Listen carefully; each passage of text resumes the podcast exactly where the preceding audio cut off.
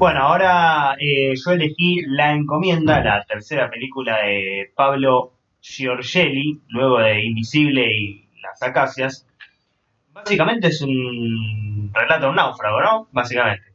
Eh, un, un, un italiano eh, creo que es como una especie de, de italoamericano, un, un, personaje así que tiene un acento italiano, que, bueno, obviamente arranca con un, una explosión de un, barco y eh, la película un poco trata el encuentro de él con un haitiano, eh, afro también, afroamericano, y cómo, eh, bueno, van, van llevando sus, sus diferencias, tanto políticas como morales, religiosas, etcétera, bueno, como siempre, Yuyeli, eh, esta, esta cuestión del encierro y del, y del, todo el, paso en un lugar, siempre lo trata de, de, manera muy excepcional, ¿no? Me acuerdo de los dos personajes de, las acacias que eran tremendamente diferentes y que sin embargo tenían que resolver un poco es, esas diferencias y también como, como ponerlas al desnudo, ¿no? Eh, y acá un poco creo que pasa eso, quizás llevado un poco más allá, ¿no? Porque son dos, son dos directamente dos, dos etnias totalmente, totalmente opuestas, ¿no? Eh, yo creo que un poco también lo estaba pensando, no sé qué, qué, opinan ustedes del plano simbólico. Yo creo que trata de alguna manera de explicar un poquito, eh, no solamente el conflicto racial entre blancos y negros, sino como la llegada de, de Colón América, ¿no? No sé si lo había empezado por ese lado sobre todo porque él es italiano, ¿no? Y medio que desliza ahí una especie de, de xenofobia eh, hacia él y, y el otro, eh, bueno, se opone a eso y, y, es muy, bueno, muy curioso el, el final, ¿no? Es semiabierto, por así decirlo. Ah, bueno, está el barco, el final. No pensé la verdad. El... No contemos el final igual, ¿eh? No, no.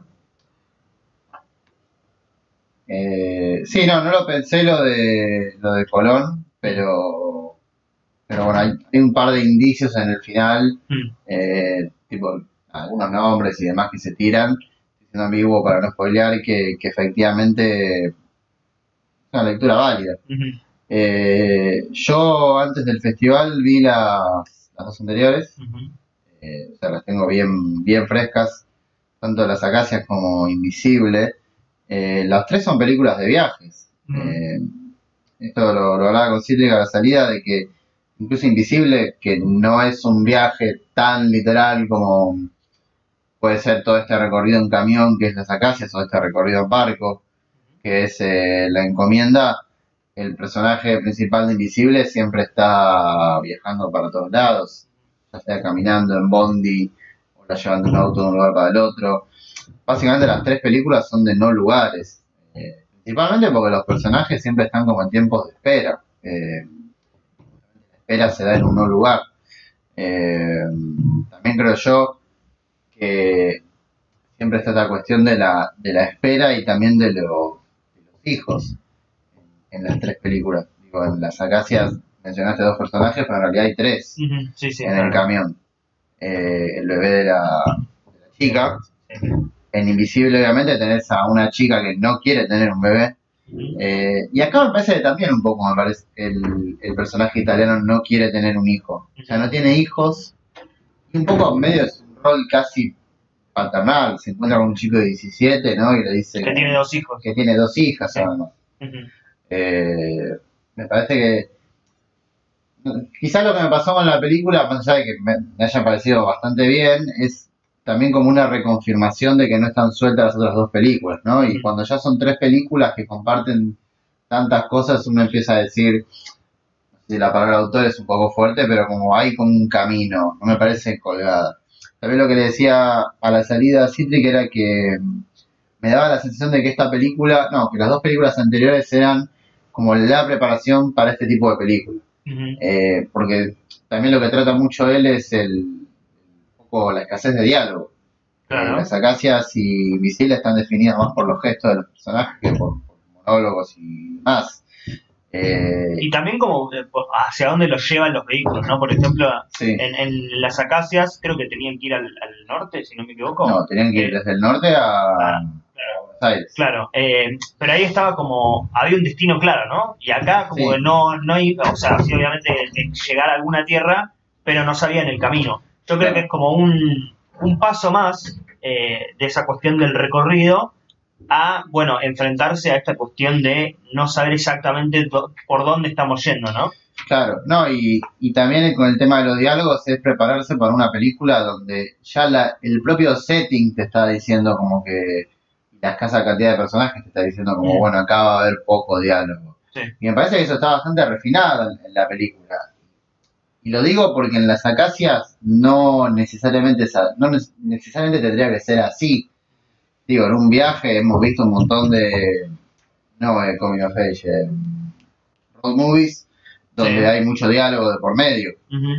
En las películas de Giorgelli no, y acá la- el propio setting te está diciendo de que, bueno, va a haber poco diálogo y demás, y me parece que, que lo lleva muy bien.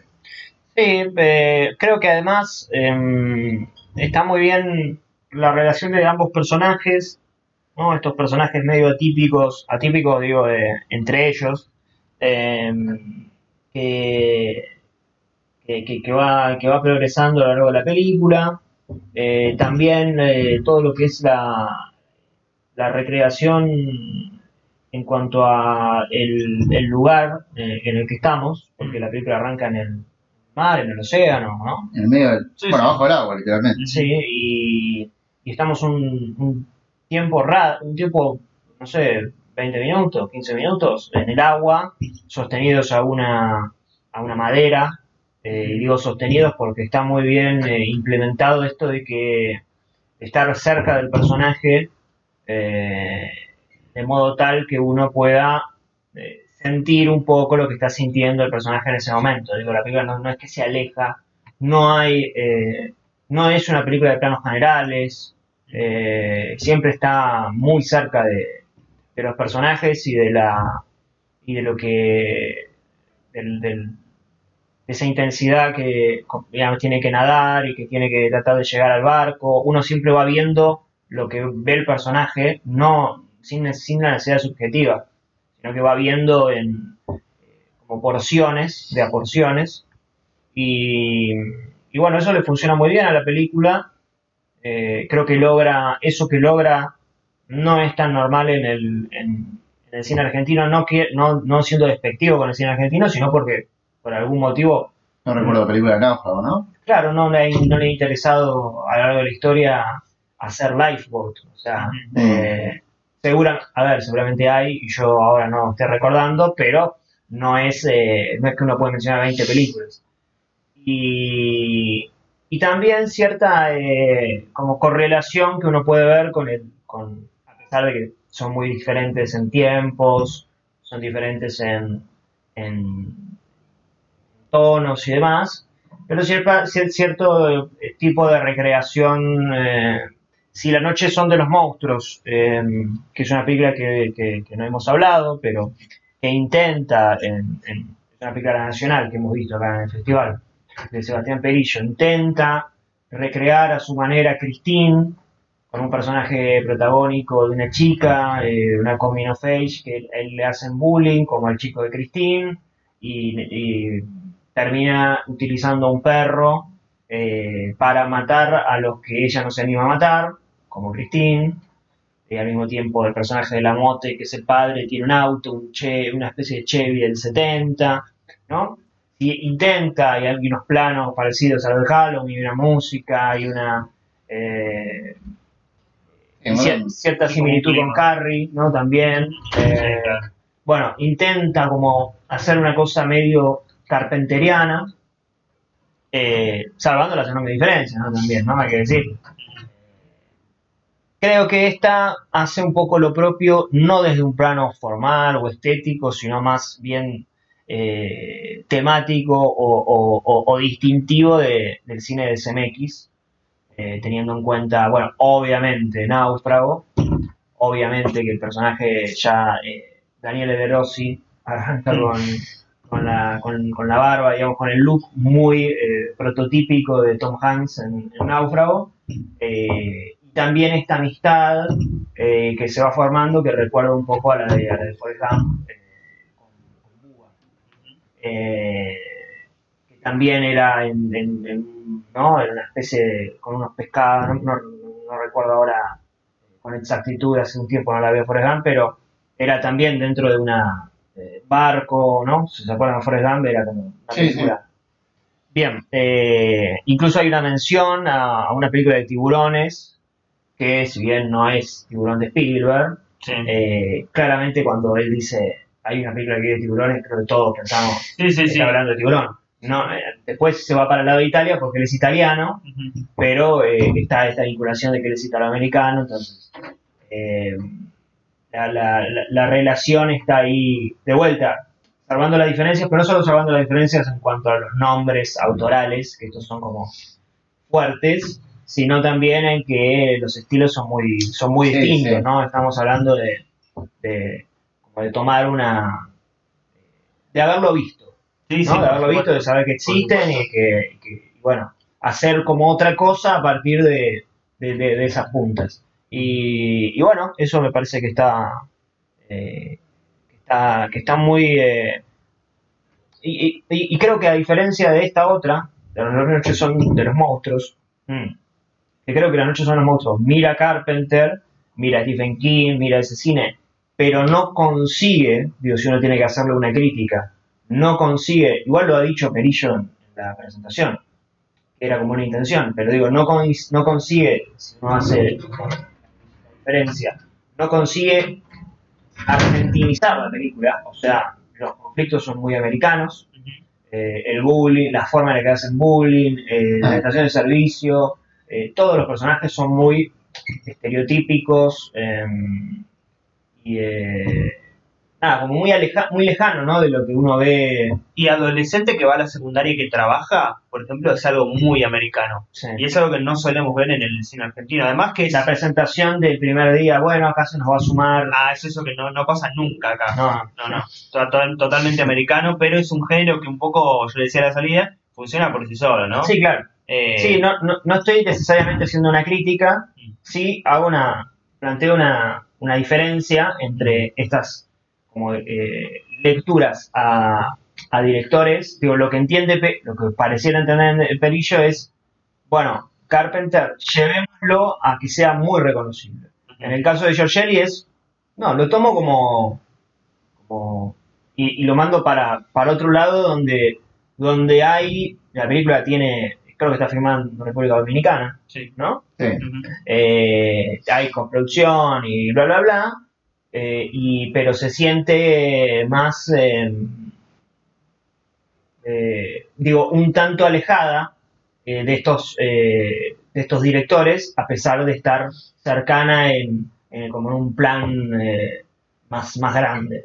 Y sí, el- ya todo el relato sobre la película Tiburón, el tiburón rosa, es una vaga en sí mismo, ¿no? Eh, porque es, es esto que, que estamos diciendo, que son muchas influencias, todas, eh, si se quiere, metidas en una película, pero que no es exactamente tiburón, eh, ni tampoco es Lifeboat, ni tampoco es náufrago, ¿no? Sí, sí. Bueno, ya para cerrar, este tema de las nacionalidades me hizo acordar mucho también a las acacias, que también era una película que, por el tema de que ella, era paraguaya y él Sí. era de Misiones, me parece que arranca la Sí. película, eh, también hay cierta como, no sé si cuestión de no, de no país, pero sí como que en el camión se termina como desdibujando un poco eso, incluso en el final hay como, están en un parador y ella habla con una persona de Paraguay y él se queda afuera.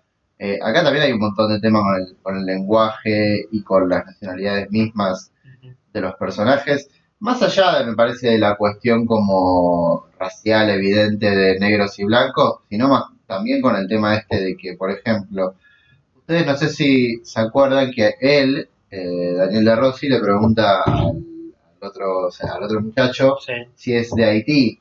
Creo que el tipo no le responde, no le dice sí soy de Haití. Sí, Eh, y después le dice haitiano de mierda. claro. Y Sí, es como que no, pero nunca, no, no se sabe si es.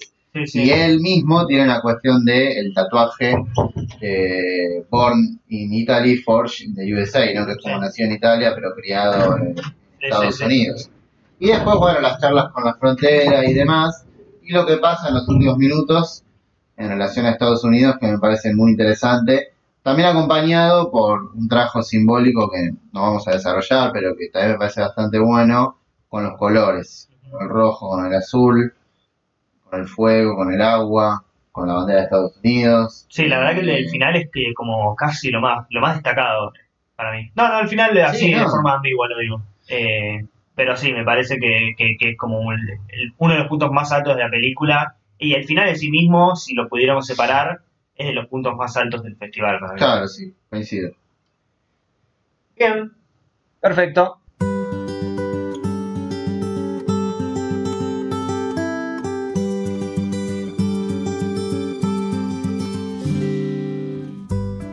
Parece que es